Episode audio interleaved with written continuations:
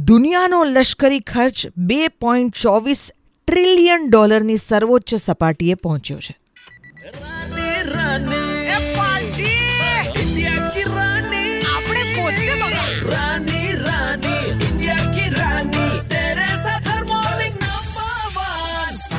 ભયંકર ટેરરિસ્ટ હુમલાઓને કારણે એક સમયે શ્રીનગર બંધ કરી દેવામાં આવેલું.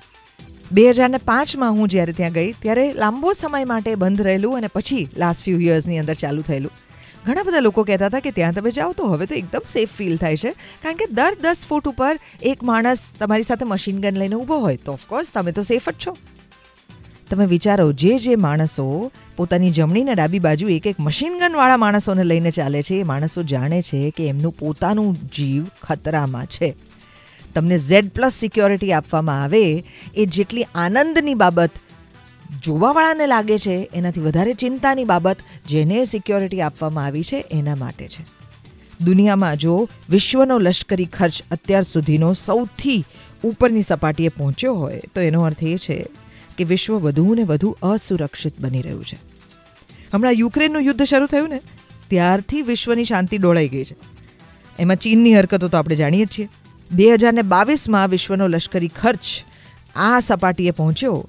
એને માટે રશિયા અને યુક્રેનનું યુદ્ધ સંપૂર્ણ રીતે જવાબદાર છે. કારણ કે એની આસપાસના જેટલા પણ કન્ટ્રીઝ છે, એ બધા માટે અત્યારે ટેન્શન વધ્યું.